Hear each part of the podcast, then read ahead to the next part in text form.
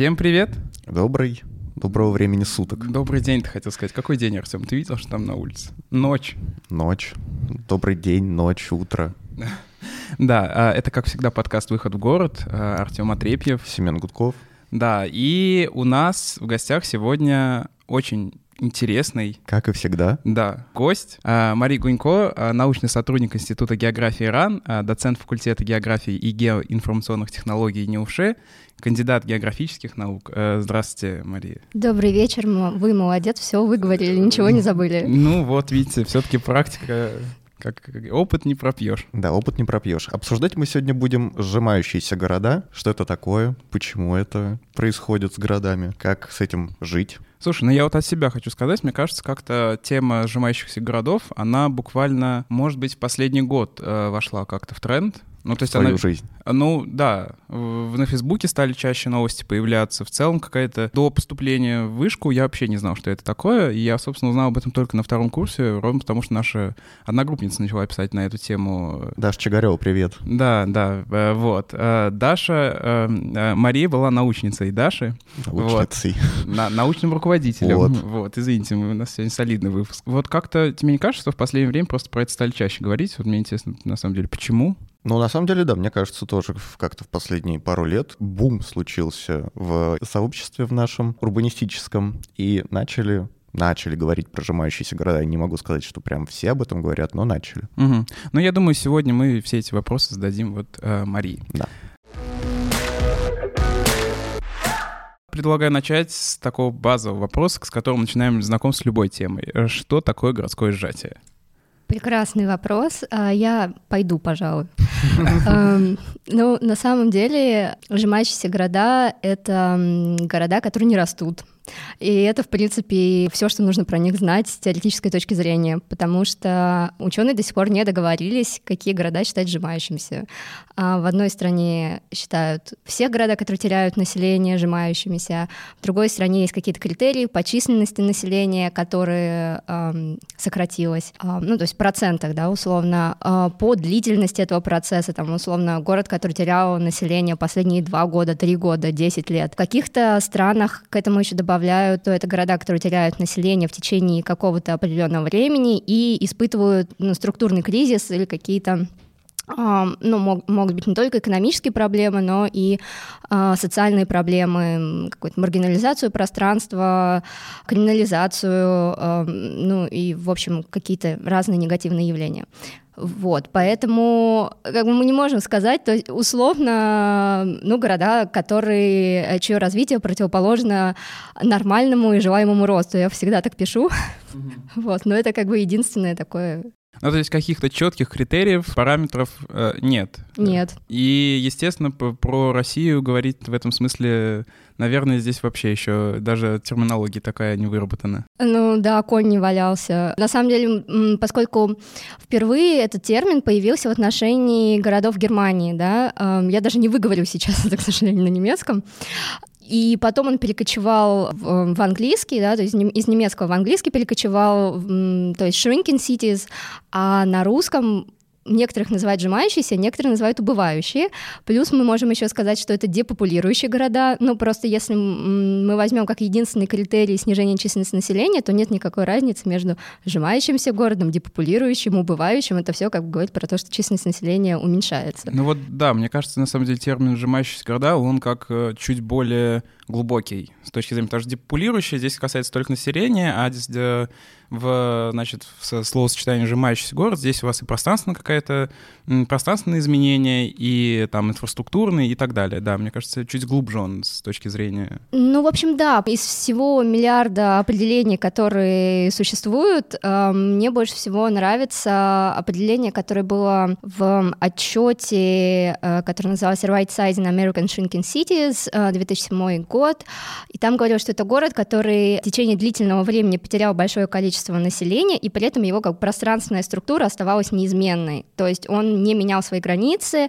и в нем не менялась, там, условно, планировка, а, особенности застройки и так далее. То есть вот это вот его след оставался. И это очень важно, потому что, ну, особенно в России мы знаем, что у нас частенько меняются административные границы, да, и можно там кусочек урезать, значит, и численность населения там снизится.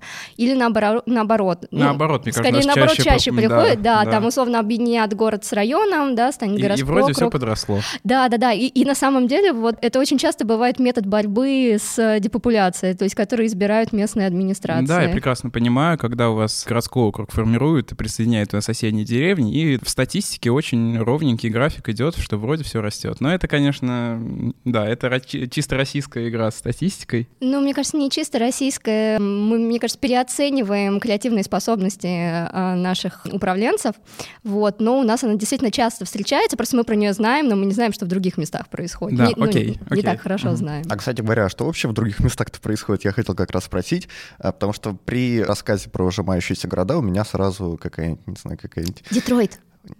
Подождите, подождите, у меня в голове сразу картинки, не знаю, какого-нибудь крайнего российского севера, пятиэтажки обледеневшие и вот это вот все. Ну, Норильск, да, условный. Или э, Ну, Мага- подождите. Магадан.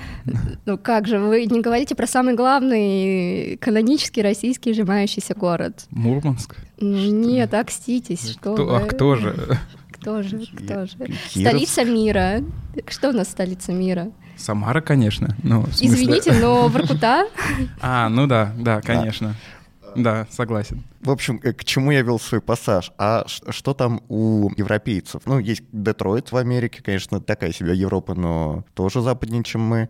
Есть, я так понимаю, Лейпциг. Другие сжимающиеся города вот сейчас есть? Или как у них, в общем, происходит все это? Грамотный пиар э, сделал из Лейпцига и Детройта главные сжимающиеся города. Вот. Но на самом деле немножечко про Детройт. Я понимаю, что как бы он такой канонический, все про него вроде знают, но на самом деле по-хорошему он не попадает под этот критерий снижения численности населения, потому что в метрополитанском регионе Детройта численность населения примерно одинаковая остается. То есть население просто перераспределяется от центра к субурбии, да, вот это white flight происходит, и как бы вот то, что мы видим, вот эту, ну, условно заброшенную, деградирующую среду, это как, ну, это центр в основном. Вот в пригородах там, в принципе, Ну, и то есть норм. эта ситуация повторяется с Нью-Йорком в середине там 50-60-х вот годов прошлого века, да, когда и центр все бросили, и началось то, что считается там темными временами Нью-Йорка, да? Но только там не сносили, потом Ага. не зарастало, оно как-то очень, ну, может быть, не быстро, да, отпрыгнуло назад, но, тем не менее, как бы вот такого вот, не знаю, даже как такого тлена, как в Детройте, там не было. То есть понятно, что White Flight присутствовал, но при этом в Детройте это же еще и промышленный город, где реально экономический кризис случился, да, из-за, ну, просто из-за деиндустриализации. Вот, это тоже,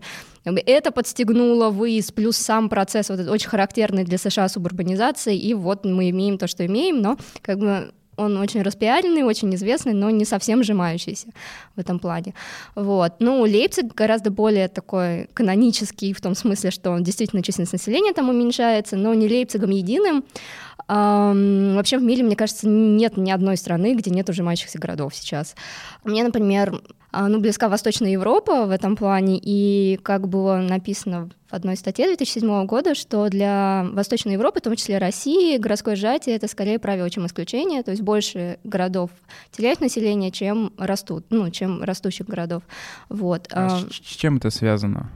а, Урбанизация продолжается или, или, или что? Или, или что? Ну, во-первых, у нас есть как бы общемировые такие тенденции, типа деиндустриализации, да, которые, ну, условно назовем их так.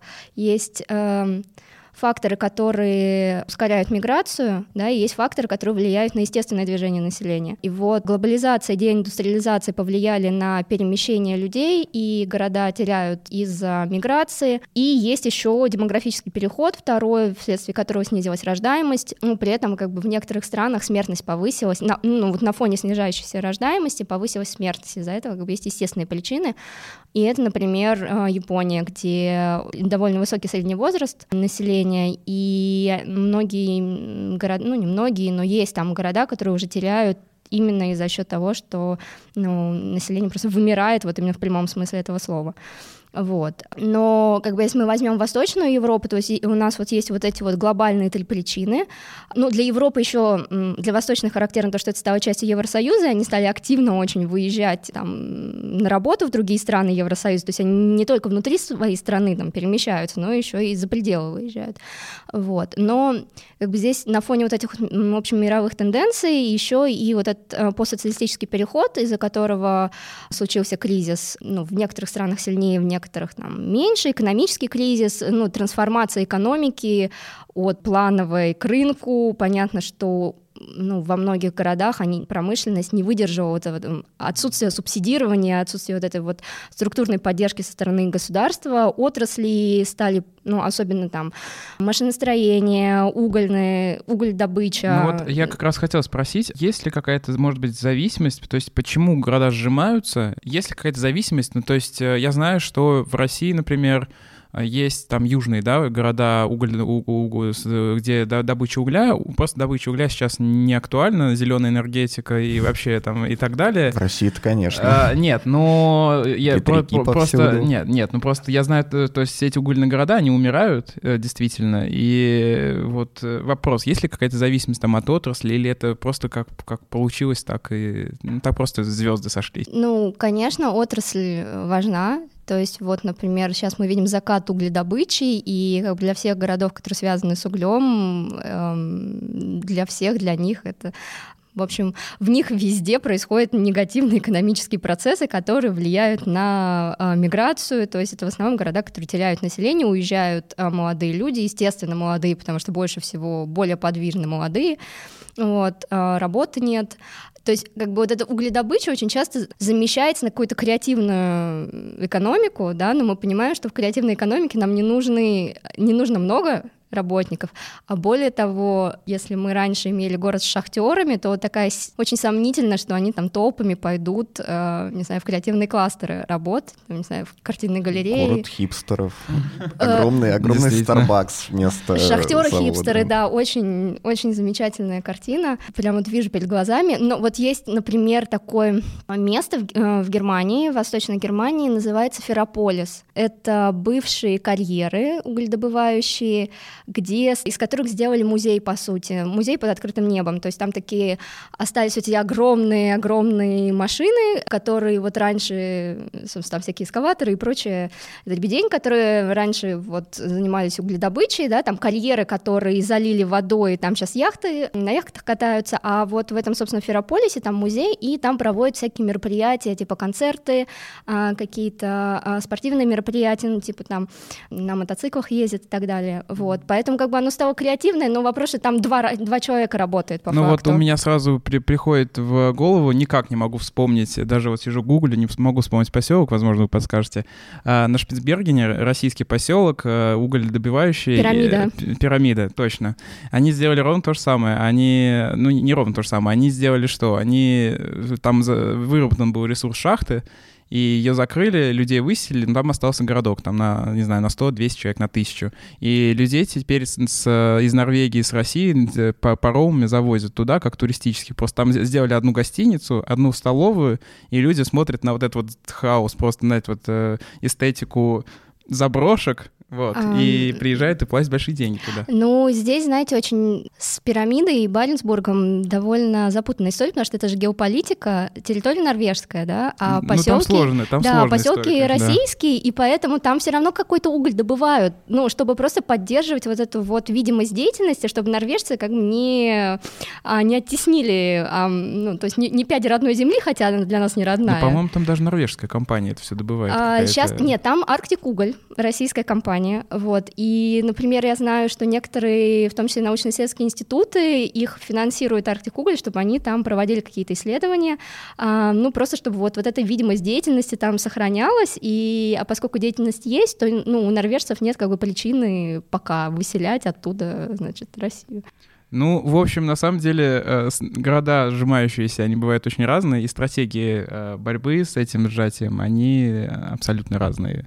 Ты так говоришь, как будто мы уже выпуск заканчиваем. Вопрос такой, на самом деле. Вот э, часто, часто можно, э, когда ты говоришь с людьми, они говорят, ну, как же так? Ну, то есть есть установка, это на самом деле в голове на постоянный рост, да, на развитие прибыли, там, рост прибыли, рост населения, рост доходов, развитие в ширь вверх города, признак развития.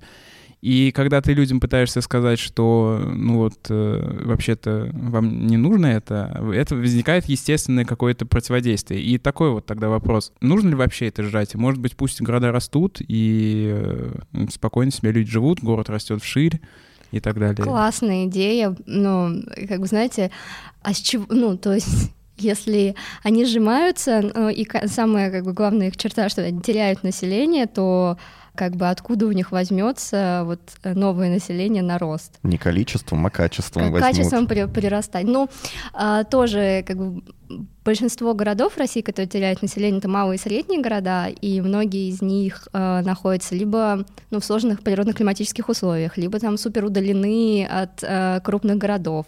Там не очень хорошая инфраструктура, там некоторые там на оленях, на собаках до них добираться. А вот такой вопрос, просто я сейчас зацеплюсь за вашу фразу. А, я в бакалавриате писал на эту тему работу, и я... На эту какую? Ну, на тему, э, я сейчас поясню. Э, у меня есть ощущение, что близость крупного города, она наоборот усиливает отток из э, крупных городов из более мелких. Вот самарская агломерация, на это, мне кажется, это видно достаточно сильно, а уж в московской агломерации мы это видим очень ясно. Как люди из э, средних и малых городов Московской области перебираются в Москву. То есть близ крупного города вообще не дает вам никакой гарантии, что город у вас, наоборот, повышает риск. Ну, подождите, в них существует транзитный режим. То есть э, те, кто разбогател, переехал в Москву, а туда на их место приезжают люди из других малых городов, сел и веси нашей страны. То есть по сути, все эти небольшие города, а, ну, условно небольшие, да? Ну да, вот там... Условно, там 200 тысяч в том числе, uh-huh. это как бы немалые совсем, а, но тем не менее, на фоне Москвы они, конечно, маленькие. Но они, это же, по сути, как спальные пригороды крупных городов, и даже москвичи туда переезжают, у кого нет денег там на квартиру ну, в пределах МКАДа, то есть это просто становится ну, спальный пригород. Такой монофункциональный практически, потому что, если посмотреть, там как бы за какими-то развлечениями, за многими услугами, все равно ну, заработать им самое главное, э, на работу ездят в крупный город, а сюда приезжают там, условно, спать. Ну да, да, есть такое. Артем. У меня вопрос. Городское сжатие, как оно происходит? Есть какие-то этапы, как это начинается, как это продолжается и так далее? Есть какие-то закономерности или нет? Так, надо было на первом вопросе уходить, когда меня просили дать определение. Смотрите, как бы, эм, наверное, здесь нужно такую кратко, краткую историческую справку э, сделать, когда вообще как бы на горизонте ученых появилось, э, появились вот эти внезапные города, которые не растут, да, которых потом, которые потом обозвали сжимающимися, сначала пытались как бы сделать какие-то описания их на основе отдельных примеров. И таких множество работ, которые вот просто отдельное описание городов вот, в разных странах. Вот. И, как я уже сказала, они очень, из-за того, что контексты разные, исторические, там, культурные, политические, все они объединены тем, что они теряют население, но какие-то еще характерные признаки могут очень зависеть и различаться, даже внутри одной страны, даже внутри одного региона. А, мы недавно делали исследование по Ивановской области, ну, в большей степени моя коллега Елена Батунова, я так скорее совсем совсем немножко, но мы сделали, мы сделали вывод, что даже вот внутри одного региона эти города очень разные по последствиям. То есть они все вроде теряют население, но где-то это видно, где-то не видно. В одних одни проблемы типа с городской средой, в других проблемы с рынком труда, в третьих проблемы с инфраструктурами. Вот. Поэтому э, вот сделали описание, а потом ученые перешли на то, что ну давайте как бы разработаем какие-то классификации, и уже на этом начали спотыкаться.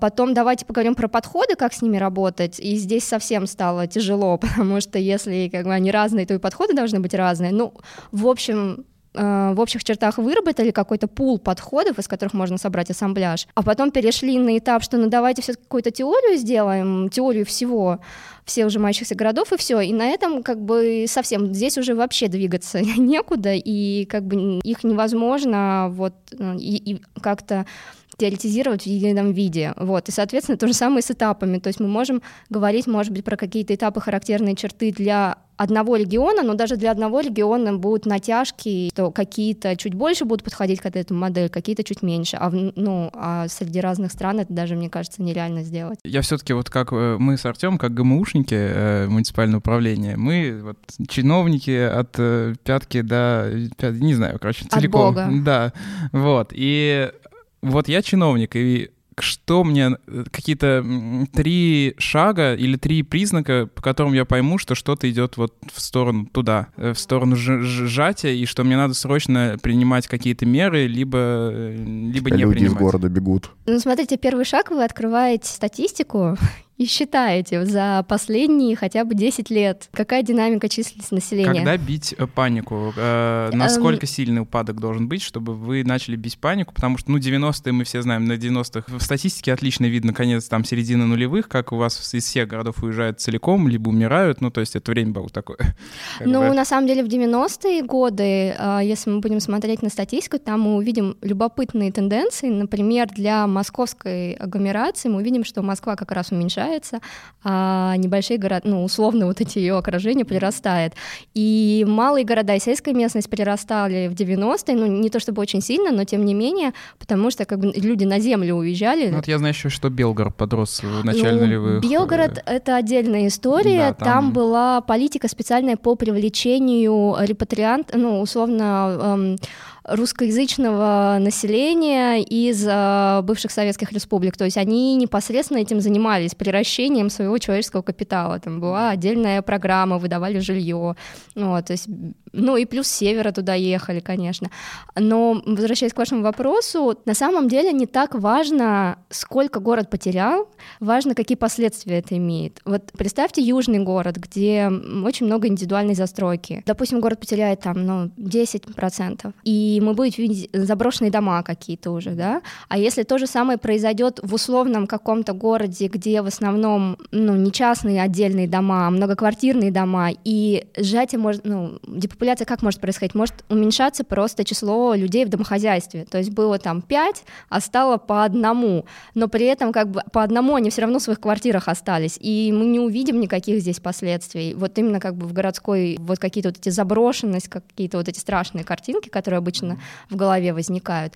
Для ГМУшника, условно, не так важно назвать этот город сжимающимся, как, как Шекспир говорил, роза будет розой пахнуть, хоть не розой ты ее назови.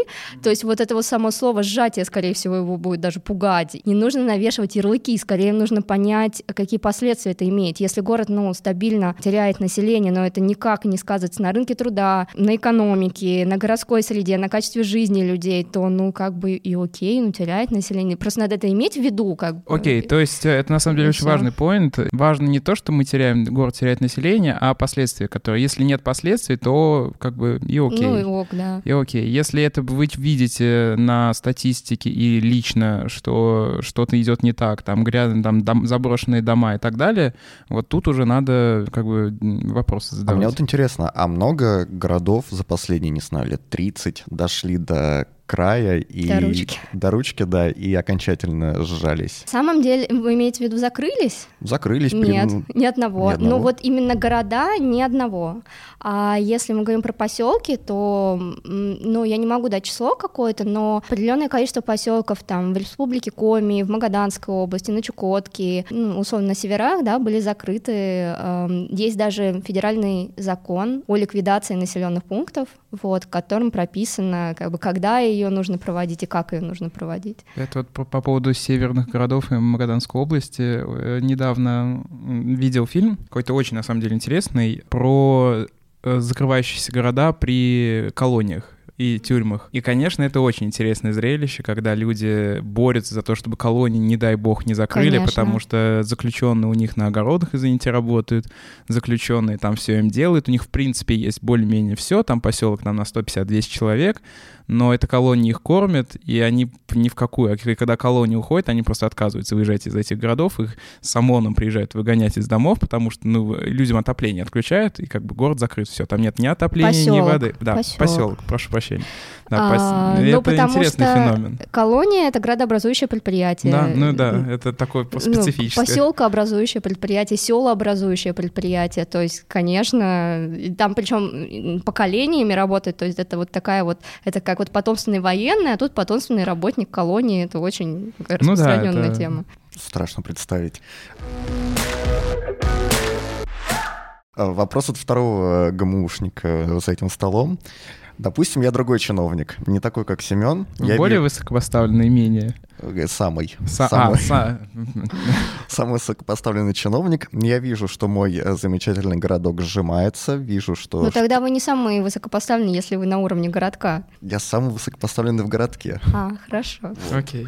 А, вижу, что, значит, город сжимается, что люди уезжают. Или что... умирают. Или Подождите, умирают. здесь важно вот это... Извините, я прям вот хочу очень так. громко это сказать, так. что почему-то всегда ассоциируют, что если город теряет население, это именно из-за миграции. Но на самом деле в какой-нибудь Ивановской области главная причина — это естественная убыль населения. И наша страна снова с 2019 года вошла в период э, депопуляции. Да? У нас снова смертность выше рождаемости. И по прогнозам раньше 30 -го года мы из этой ямы не вылезем, а если мы видим то, что происходит да, в ближайшее, ну, то, что вообще как атмосфера у нас такая своеобразная сейчас, то еще неизвестно, после 30-го ли мы вылезем из этого. А если вся страна теряет население, то понятно, что как бы в среднем каждый город будет терять. Ну, за исключением крупных, куда будут переползать. Просто какие-то мелкие будут терять чуть больше в среднем, чем крупные. Короче, вот это очень важно понимать, э, потому что если мы не можем, ну, неправильно определяем причину, то мы не можем правильно лекарства прописать. То есть, э, когда говорят, вот там город теряет население, потому что люди уезжают, потом следующий, как бы, следующий здесь этап, ну, они уезжают, почему работы типа нету? Ну, давайте откроем инвестиционную площадку, да, там, рабочие места создадим. И здесь мы сразу в несколько ям этих попадаем, просто капканов медвежьих. Первое, что не факт, что город теряет население из-за миграционной убыли, и второе, что не факт, что люди уезжают из-за того, что нет работы. Очень часто работа есть, ну, условно пример, я всегда его, наверное, привожу в данном контексте, Атомграды, да, из них тоже люди уезжают, хотя там очень стабильная работа, стабильная зарплата, и вообще там как бы много плюшек, города благоустроенные, 90% канализации, водопровод даже выше, мы понимаем, что для этого, как бы для России, для малых городов это такой, ну, очень значимый показатель, высокие зарплаты в среднем, как я уже сказала, инфраструктура отличная, а люди все равно как бы уезжают, ну, потому что а, работа, не работа единой, да, нужны какие-то еще другие другие штуки. То есть, короче, сначала нужно понять, почему город теряет население, а потом попытаться, ну, это довольно просто, если посмотреть на какие-то статистические показатели. Вот, потому что рождаемость, смертность, они всегда как бы даны ну, как правило, вот, более-менее адекватно оценены. А потом уже, если действительно город теряет население из-за миграции, тогда уже нужно попытаться понять, а связана ли эта с миграцией именно с работой, что ее нету, или она связана с чем-то другим, вот, и только потом уже какие-то решения принимать, потому что можно так, э, мы все понимаем, что на муниципальном уровне денег довольно мало, вы как ГМУшники профессионально это знаете.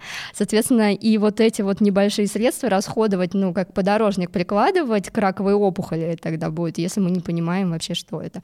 Извините, вас перебила, давайте да, ваш а вопрос.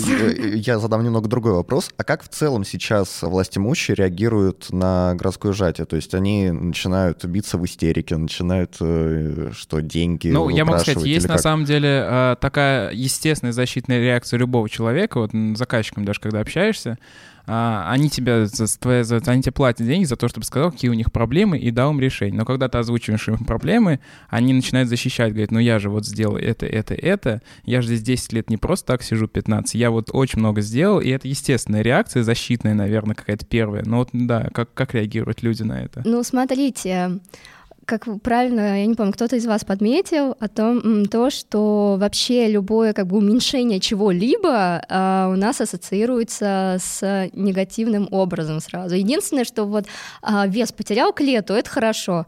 И, ну, не для всех, но для некоторых. А все остальное, если что-то уменьшилось, это плохо. Поэтому естественная реакция у любого э, чиновника боже мой, куда бежать, мне конец, я, ну, там, я никогда не стану губернатором. Вот. Скоро меня посадят. Ну, типа того, да.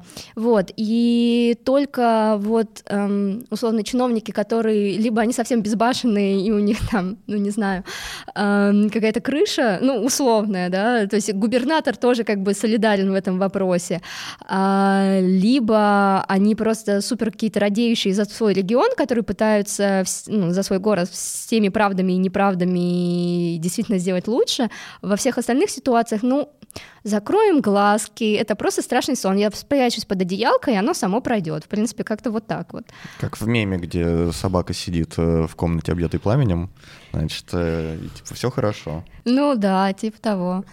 Ну, кстати, я тут вспомнила одну историю, которую Надежда Замятина описывала вот в одном из своих интервью, когда еще в советское время один а, значит, чиновник прикрыл добывающий поселок, да, вот у него там было условно, ну, какое-то N количество поселков, за которые он отвечал, вот, потом он понял, что один из них совсем не рентабельный, вот, и он его прикрыл, и у него стал N-1, вот, и потом, когда об этом узнали, ему огромный вот э, люлей Э, прописали, потому что как бы мы тебе на хранение дали N поселков, а ты нам возвращаешь N минус один, да ты кто такой вообще эм, разбазариваешь, значит, на советское имущество, ни пяди, значит, э, земли нельзя отдавать, надо развивать, ну, и, э, и вот на самом вот деле всё. здесь тоже прослеживается какая-то, видимо, советская относительно ментальность нашего управления. А город воспринимается, ну, это естественная как бы практика, исходя из того, что мы имеем сейчас с там муниципальными выборами, в целом вот каким-то муниципальным... Выборами муниципальными ну, Смеш... насмешили. Да, да. вот. А город чиновником, мэром воспринимается вот как, что мне надо поддержать его 4 года, чтобы это все не развалилось, не дай бог, чтобы никто там на протесты не вышел. И в целом все. То есть функционал чиновника — это такой просто поддержать. Ну да. А вот инициатива по развитию, наверное, просто сейчас это не нужно, нет на это... Ну, то есть это скорее больше исключение, всем, чем... Ну, это, это из серии и больше всех надо. Вот, те, кому больше всех надо. А вы говорите 4 года. Вот э, в, один, в одном прекрасном городе, э, да, городе Ярославской области, там, значит, за 10 лет один с мэров. Вот, а вы 4 года. 4 года — это много. Ух ты, каждый год... Э... Даже чуть меньше. Вот. Интересно. 10 лет, 11 мэров. А, продолжая советские вопросы от главных э, чиновников, Допустим, я уже чиновник постарше, я главный э, господин в регионе, угу. а то и в каком-нибудь федеральном ведомстве работаю. Я вижу, что у меня есть город Н, э, население там убывает, э, в общем-то, перспектив никаких нету. Имеет ли мне смысл таком в совершенно придуманном, нереалистичном мире издать какой-нибудь указ и закрыть этот город директивно, переселить, построить жилье, жилье в ближайших э, нормальных, в кавычках, развивающихся, растущих городах, туда всех э, переселить автобусами, и чтобы они жили счастливо и работали, и развлекались. Ну, начнем с того, что эта история была нереалистична с самого начала, потому что региональный чиновник ни за что не обратит внимания на какой-то город, если там, а, не реализуется федеральный целевой проект какой-то, или федеральный, эм, ну, не обязательно федеральный целевой проект, может быть, это какая-то Олимпиада или чемпионат мира или саммит АТЭС, либо там не случ... либо это не Пикалева. Во всех остальных э, случаях федеральный, региональный федеральный чиновник может не знать, как вообще его там города в регионе называются условно. Ну, это совсем крайний случай, но, в принципе, они не лезут а, на муниципальный уровень, если там а, либо что-то хорошее не надо сделать, большое хорошее, на что федерация дает денег, либо там что-то плохое да. происходит. Ну, а если просто представим какую-то вымышленную ситуацию, что у нас есть город, и мы решаем его закрыть и переселить жителей в другой вот, город. А, про как... северные города, на самом деле, такое часто говорят, что действительно климатические условия очень тяжелые, и э, очень часто звучит тезис о том, что, ну, может быть, стоит это все закрыть и переселить людей в нормальные, там, ну, в, на юг или куда-нибудь в Питер. Вот люди серые любят в Питер перебираться. Ну, они может так быть... перебирают, переползают. Где да, у кого ну есть вот лапки, они переползают. Может быть, стоит э, закрыть город и не мучить людей и сэкономить деньги на обслуживание инфраструктуры. А, ну, во-первых, у нас есть федеральный закон от 2002 года о переселении жителей э, северных городов, ну, с крайнего севера, да, а, в рамках которого люди, имеющие определенный стаж на севере, стаж работы, могут получить сертификаты на жилье. Плюс некоторые регионы проводят отдельные, у них есть отдельные региональные программы по переселению. Ну, у них, например, в Красноярском крае была программа «Север-юг», то есть внутри Красноярского края, он же огромный, с севера на юг можно было переселиться.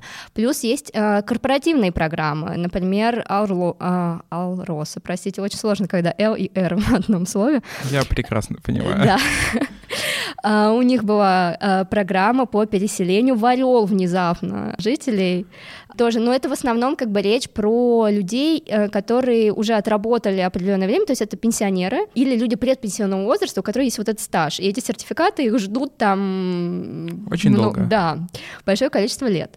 Вот, соответственно, здесь еще что важно, ну, условно, закон федеральный, да, и важно, поддерживают ли его чиновники на региональном уровне или нет и на муниципальном. То есть он же все как бы территории севера охватывает, но в некоторых регионах больше людей получают сертификаты и как-то вот, ну, такой небольшой пиночек под зад.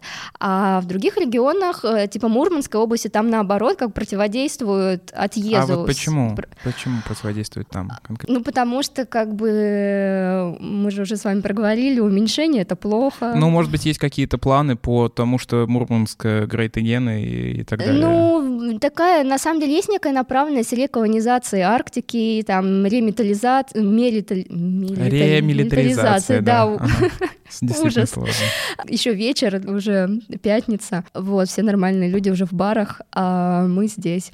Ну, в общем, короче, ну и плюс к, к этому, как Мурманская область, она супер урбанизированная, там есть Мурманск, да, который 240 там, тысяч человек, и все городов, в принципе, довольно плотные, то есть и они к, ну, к центру страны довольно близкие, то есть они еще, наверное, не осознают, может быть, в полной мере, да и там не настолько вот ну, не настолько сложная, наверное, ситуация, как, скажем, там на севере Коми или на севере Якутии. Ну, то есть в Мурманске еще есть смысл пытаться с этим бороться, ну, потому что есть какие-то перспективы, я правильно понимаю? Или... Ну, не то чтобы бороться, я вообще как бы апологет того, что люди должны жить там, где они хотят жить, да, и вот эти вот все разговоры, что кого-то надо переселять, заселять в эти города или, наоборот, выселять, мне кажется, не очень этично, потому что в нашей стране были депортации да, а, целых народов.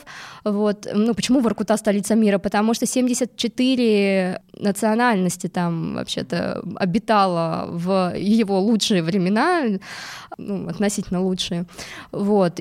Ну и, соответственно, как бы если люди хотят жить в, своей, в своем поселке Хальмерью э, Республики Коми, ну так пусть они там живут. Проблема только в том, что денег нет э, на это все поддерживать, и поэтому вот это вот... Э, а как вот найти баланс тогда, если... Да никак. Ну, то есть э, вопрос, э, что важнее, экономическая рациональность или общечеловеческие какие-то благие качества. Ну, вот у меня, например, Наталья Васильевна Зубаревич, когда читала пары в университете, она вот ровно этот вопрос всегда поднимала, поддерживать сильных или поддерживать все, ну, в ущерб слабым, или поддерживать всех, немножко размазывая а, на всех. Ну, это да, это известная вот. дилемма. И, и здесь то же самое, как бы экономическая рациональность или человеческие какие-то... Ну, вот на самом деле я хочу, наверное, всех спросить, я просто выскажусь, наверное. Я думал на эту тему как-то, и на самом деле я пришел к выводу, что, ну, и мы делали и про проект по северным городам, я много их изучал.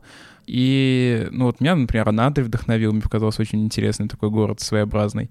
Но я пришел к выводу, я посмотрел действительно очень грустных там пейзажей, когда, ну, действительно умирающий поселок в ужасном климате, когда там э, перепады летом, там 50, 50 летом и минус 50 зимой, ну, то есть это невыносимые условия, конечно, с такими перепадами жить. И я, я пришел к выводу, что, ну, пусть оно идет как идет, пусть люди, если хотят, медленно уезжают, но как-то бороться, сопротивляться, но в то, время, в то же время и как-то активно переселять, я бы, наверное, не стал. Вот я бы, наверное, занял похожую ситуацию, как нынешние чиновники, ну пусть оно идет, как идет. Потому ну, что... да, но как бы вот почему, собственно, Воркута так гремит, собственно, Воркута, она и стала, наверное, ну тот подход, который они предложили, они назвали его управляемое сжатие, да, это вот ноу-хау воркутинское.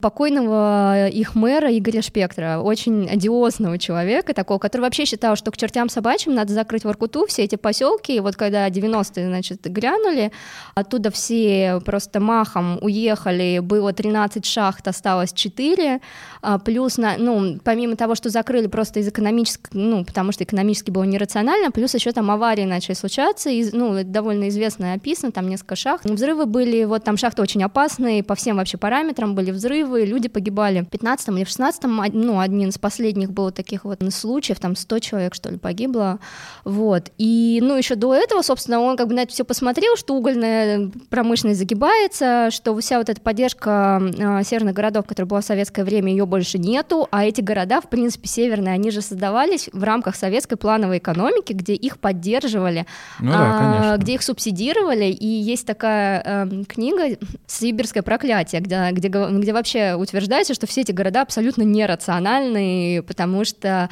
э, слишком дорого, слишком вот то же самое обслуживание, да, которое нужно в, на юге будет гораздо дешевле, чем на севере, ну это логично, да. То вот. есть это э, изначально был политический проект? Конечно, это изначально был политический проект, что все вот эти северные города — это не просто места добычи полезных ископаемых, но это еще и центр советской колонизации пространства, то есть это такое а, как электрификация. Мы в прямом смысле мы принесем в прямом смысле свет этой отсталой территории, этим отсталым народом. Абсолютно идеологически. И при этом как бы тоже Надежда Юрьевна Замятина тоже говорит, что как бы советская власть вечно рассма- как, рассматривается как нечто вечное, и города тоже как а, вот эти вот опорные пункты цивилизации, они тоже должны были быть вечные, поэтому вот все города, которые строились там условно ну, до середины 50-х годов создавались, это города, которые вот центральные места, построены навечно, чтобы там быть, и их очень сложно адаптировать сейчас, там централизованные эти инфраструктуры, которые непонятно вообще, что с ними сейчас сделать. В общем, короче, вот этот вот политический проект, который очень сложно адаптировать, и вот Спектр на это все посмотрел, что там происходит, такой, да к чертям все закрыть. И при нем реально поселки закрывались, он очень поддерживает эту инициативу с переселением, со сносом, со всем, то есть он перетащил туда, Воркута был один из первых полигонов вот этого э, опробирования переселения с севера, то есть когда на это дал денег э, Всемирный банк, была программа, в нее входила Воркута, Норильск и Сусуман. Ну, внезапно Норильск и Сусуман. И потом на основе этой программы уже был принят федеральный закон о переселении, вот, и Шпектр всеми руками и ногами пытался их всех там просто из этого города выдавить, закрыть. А он сам местный? Или... Он сам местный. Ну, Но тогда... он, понимаете, он коммунальщик. Здесь вот, вот эта важная вещь понимать нужно, что, смотрите, какая фишка с ними. 60% э, жилья муниципального в Воркуте, да, в отличие от всех остальных практически городов нашей страны, где там ну, около 80 и 90% Да, процентов частное. да. Соответственно, люди уезжают, у тебя огромное количество вот этого муниципального жилья, которое бюджет должен оплачивать. Топить, Э, да, Именно да. топить, обс- а, ну, оплачивать эту уборку имущества вот этого общего, да, а все это вот в воздух уходит, и там уже севера минус 40, минус 30, и он с ужасом на это смотрел, как федеральный, ну, как бюджет, в смысле, муниципальный тает, и это вот одна из главных причин, собственно, давайте все к чертям расселим. Ну, а ваша позиция всё. какая в итоге? Моя позиция как ученого или как человека? Эм, можно обе. Если говорить с точки зрения профессиональной, то идет как идет, и как бы если люди там остаются, то им нужно создавать какой-то ну, минимальный комфорт, минимальный набор услуг. Я понимаю, что, конечно, это в идеальном мире, да, у нас бюджет конечен,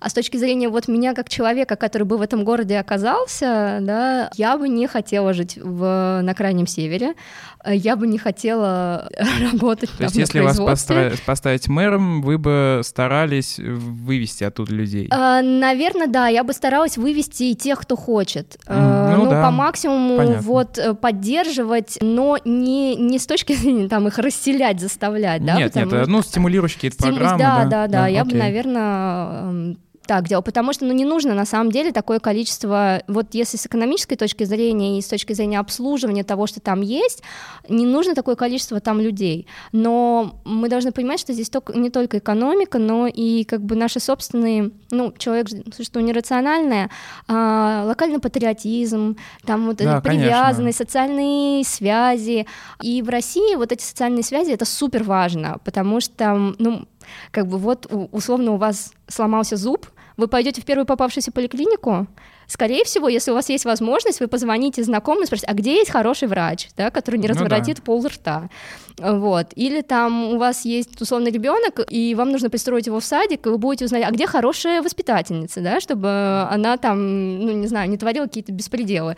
В общем, короче, мы живем тем, что всегда, как бы, ну, поскольку институционально очень плохо все это развито, очень неравномерно, то мы постоянно пытаемся узнать, а где, через со своих ну, знакомых, понятно. То есть, да? когда мы говорим про то, что покинуть поселок, опять это же... потеря всего вот этого капитала. Это, да, конечно, социального, и еще я вспоминаю здесь историю тоже вот эти бабушки, пенсионерки, которые в умирающих деревнях остаются последние две-три, и они отказываются уезжать, потому что они говорят, ну вот здесь вот мой муж умер, да, здесь мои да, дети да. раньше росли, я просто не, я умру вот вместе с ним, вон там вот где-то. Да, да, да. И... Ну и плюс как бы это и экономически тоже, да, нам э, люди ищут работу через знакомых или там по бартеру живут как-то, да, э, там ты мне, я тебе. Вот это разрушение всего как-то мироуклада, если Ну понятно, переселять. то есть э, про- просто максимально аккуратно подталкивать людей ну, и тех, кто да, хочет. Тех, тех кто, кто хочет. хочет. Артем, давайте а побудем. А, я... а ты, нет, а что? ты, вот мне твоя позиция интересна. Что бы ты сделал как э, управленец? Я, на самом деле, за управляемое шати.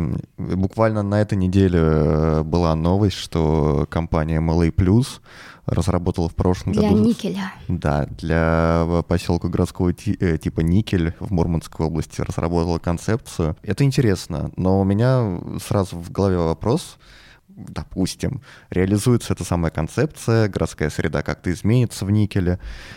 А если это не поможет? Это же деньги на ветер, по сути. Ну, ну во всяком случае, не помешает. Мне хочется ответить фразой из одного из моих любимых анекдотов. А, хуже-то уже не будет. Справедливо. Наверное. Ну, на самом деле здесь вот мне очень пугает фра- э, это словосочетание «управляемое сжатие», если честно, прям вот до чертиков, потому что я как один из тех людей, к которому обращаются там, а дайте интервью по поводу, вы же эксперт, да, ну такое ощущение, что вот я лично их сжимаю, эм, и вот это вот все, да, и, и я просто вспоминаю вот эту политику, как сейчас помню, 60-е, 70-е, неперспективные деревни, но это же вот просто э, то же самое практически сейчас вот на моих глазах зреет. То есть были разработаны критерии для укрупнения вот этих вот сельских населенных пунктов, упразднения сельской инфраструктуры, школы, больницы, э, и вот это вот все, да. К чему это привело? Что понятно, что сельская местность депопулировала, но она стала депопулировать с, дикой, с дикими темпами, потому что как только закрывается там школа, больница, люди будут, даже те, кто хотели бы остаться, они уезжают, потому что ну, надо лечиться, надо учить детей. И еще возникает вот лично у меня вопрос, когда у вас какой-то кусок объявляется, ну то есть управляемое сжатие, это когда у вас остается городской центр, центр какой-то, окраин, вы говорите, ну, ну как, условно, как в Воркуте правило, как бы вот так, да, Да, было. как правило, окраины у вас начинают медленно умирать, вы говорите, ну, мы их и не будем обслуживать, соответственно, окраины быстро умирают, да еще угу. быстрее умирают. И да, да, да. здесь возникает вопрос сегрегации, на самом деле, то есть э, люди, которые живут на окраинах, автоматически говорят, что вы люди второго сорта, как бы мы вам вообще помогать не будем, Сорян, а ребята, люди, да. люди в центре, так что если вы хотите быть нормальными людьми, переезжайте в центр, мы вот вам жилье дадим. А опять же, если говорить про социальные связи, про какие-то личные, личную там привязанность, симпатию, понимаете, то возникает вот э, такая некоторая искусственная сегрегация, когда вы говорите, что есть люди хорошие, а есть люди плохие. Если вдруг завтра Москва начнет сжиматься, Семен, ты под сегрегацию не попадешь, как живущий в центре. Я, ну, я за пределами Садового, меня выкинут. Да, ну, я... на самом деле, вот э, я всегда думала, что в России нету вот, вот в таком виде, как бы, ну, не сегрегации, э, ну да, наверное, гетеизации, наверное, э, даже лучше будет сказать, но я ошибалась, я, я в апатитах ее видела. Причем это была такая... Для меня это был шок, потому что местная администрация просто они такие, а, ну хотите съездить и посмотрите наше гетто? Я думаю, они, они, я думаю, они шутят. Нет. Потом я узнала, что это прекрасное место, известно тем, что туда без участкового не ездят, что там ищут... А с чем это связано? Ну, смотрите, в апатитах есть такой кусочек небольшой, микрорайон, так называемый старые апатиты, где дома малосемейки, то есть это вот дома гостиничного типа с очень маленькими ну, квартирами. Вот. И как только у людей возникли деньги, они сразу оттуда, значит, начали уезжать. Там остались только те, у кого ну, нет возможности, да. Схема, да. Но что делает администрация? У них эм, как раз вот большая часть фонда муниципального пустующего там, и они выдают эти квартиры сиротам, там каким-то, Ну, еще ну вот еще хуже, да, вот вот это еще плюс туда же как бы случайно попадают жертвы черных риэлторов, и в общем там такой жуткий коктейль получается вот этот социальный, и администрация в принципе на них довольно наплевать, они там ничего не делают для, а местные жители как раз там директор школы, там какие-то местные активисты, они всяческими там через вот это инициативное бюджетирование, через еще что-то пытаются разогнать эту вот всю всю территорию, а администрация как-то ну типа гетто и гетто. Ну, у меня на самом деле последний, наверное, вопрос на сегодня. Мы в целом проговорили э, довольно подробно, мне кажется. А есть ли какие-то города в зоне риска сейчас? Ну вот э, в России, в мире, то есть почему? Э, Может быть, это какие-то отрасли пер- перспективные, могут быть там умирающие. Каким городам можно начинать бояться или не бояться, просто Откуда готовиться? начинать уезжать? Да. А, да, мне кажется, любой город может попасть в эту зону риска, но если говорить про Россию, например, то а, да, большинство монопрофильных городов в зоне риска, потому что, как бы, ну, это логично, да, наверное, не буду объяснять. Особенно добывающие, где, особенно угледобывающие, но вообще добывающие, потому что ресурсы имеют эм, свойство кончаться. Малые населенные пункты, удаленные от крупных городов, потому что вот сейчас как пандемия показала, что можно жить в небольшом городе, но если у тебя есть возможность как бы доехать до крупного, если что, то есть ты, если там программист или кто-то такой, тебе в принципе все равно. Вот. А вот те, которые далеко, где на оленях, на собаках ты не доберешься до нормально до Старбакса, то вот там, наверное, вот они скоро закончатся, возможно. Вот. Поэтому как бы надо успеть съездить в Пивек в какой-нибудь, потому что он как бы Пивек, Игарка, потому что как бы у них вот Мне есть кажется, многие слушатели сейчас слушают такие, блин, какие названия красивые, но... красивые, но до Пивека долететь примерно 70 тысяч туда-обратно. Ну вот, да, очень, очень, очень интересно. Хорошо, а та- просто тоже прям уже последний, последний вопрос Последний, самый. последний. Вот, а, а местным жителям что делать? Вот, э, если там я активист, и что, мне уезжать? Или если вот это управляемое сжатие будет, мне будет лучше в этом маленьком, но сжавшемся городке? Или если я... э, Как, как мне вот принять решение? Или это Э, очень индивидуально? Да, мне кажется, для местных жителей, вот если нету каких-то негативных последствий, им все равно, растет город, ну, сжимает, ну, в смысле, уменьшается там численность населения или нет. Но у нас сейчас проект как раз по а, локальным инициативам в малых сжимающихся городах. Вот, и мы, ну, только вот недавно начали, изучаем, что там, какой-то вот ам, инициативы направлены на повышение качества жизни. И, э, ну, как бы, если человеку нравится свое место, да, то, ну, пусть он там делает не знаю, занимается всем. Зачем уезжать, если ему там активист априори, он как бы а, в своем городе пытается что-то хорошее сделать, да, если он уже разочаруется в конец, то он как бы уедет. Ну, мне кажется, вот такая у нас, а, знаете, несколько какой-то буддийский подход, что... Лирический, да. Что те, кому, да те как- кому надо, уезжайте, те, кому не надо, оставайтесь, ради бога, живите. Главное, чтобы вам было комфортно. Знаете, это как вот это делай, что должно, и будь, что будет. Вот, абсолютно. Я, на самом деле, тоже так же поддерживаюсь этого подхода. Артём? Аминь. Аминь, да. Что ж, э, большое спасибо, Мария. Спасибо. Э, Был, да, очень приятный, интересный разговор. Что, что еще, Артем? Расскажи Что? что-нибудь. Ну, что Про наши рассказать? соцсети можешь У нас рассказать. есть соцсети, конечно, те- Телеграм, Инстаграм, на почту можете нам написать. Нам пишут иногда в Инстаграме очень приятные комментарии. Вы мне писали, что ребята, очень интересно вас слушать, спасибо. Это так мило. Это Ну, была твоя мама. Да нет, это не моя, моя мама давно так мне сказала. Вот, Подо- еще Подождите, вам пишут на почту, я думала, люди младше 30 Нет, не, нам- не нам пишут умеют в Инстаграм. Да, не, ну я умею технически как бы. э, э, эти голуби почтовые прилетают, значит, с весточками. Пишите нам на почту. На почту. Можете азбукой Морзе что-нибудь нам на- настучать. Ставьте оценки, пишите отзывы. Все, подписывайтесь на Марию в социальных сетях. Все, будьте в курсе темы городского сжатия. И если что, пишите ей, она вам книжки порекомендует. Может Вот. быть. Да, все. Все. Спасибо за сегодня. До свидания. Всем тоже спасибо. пока-пока. Всем пока.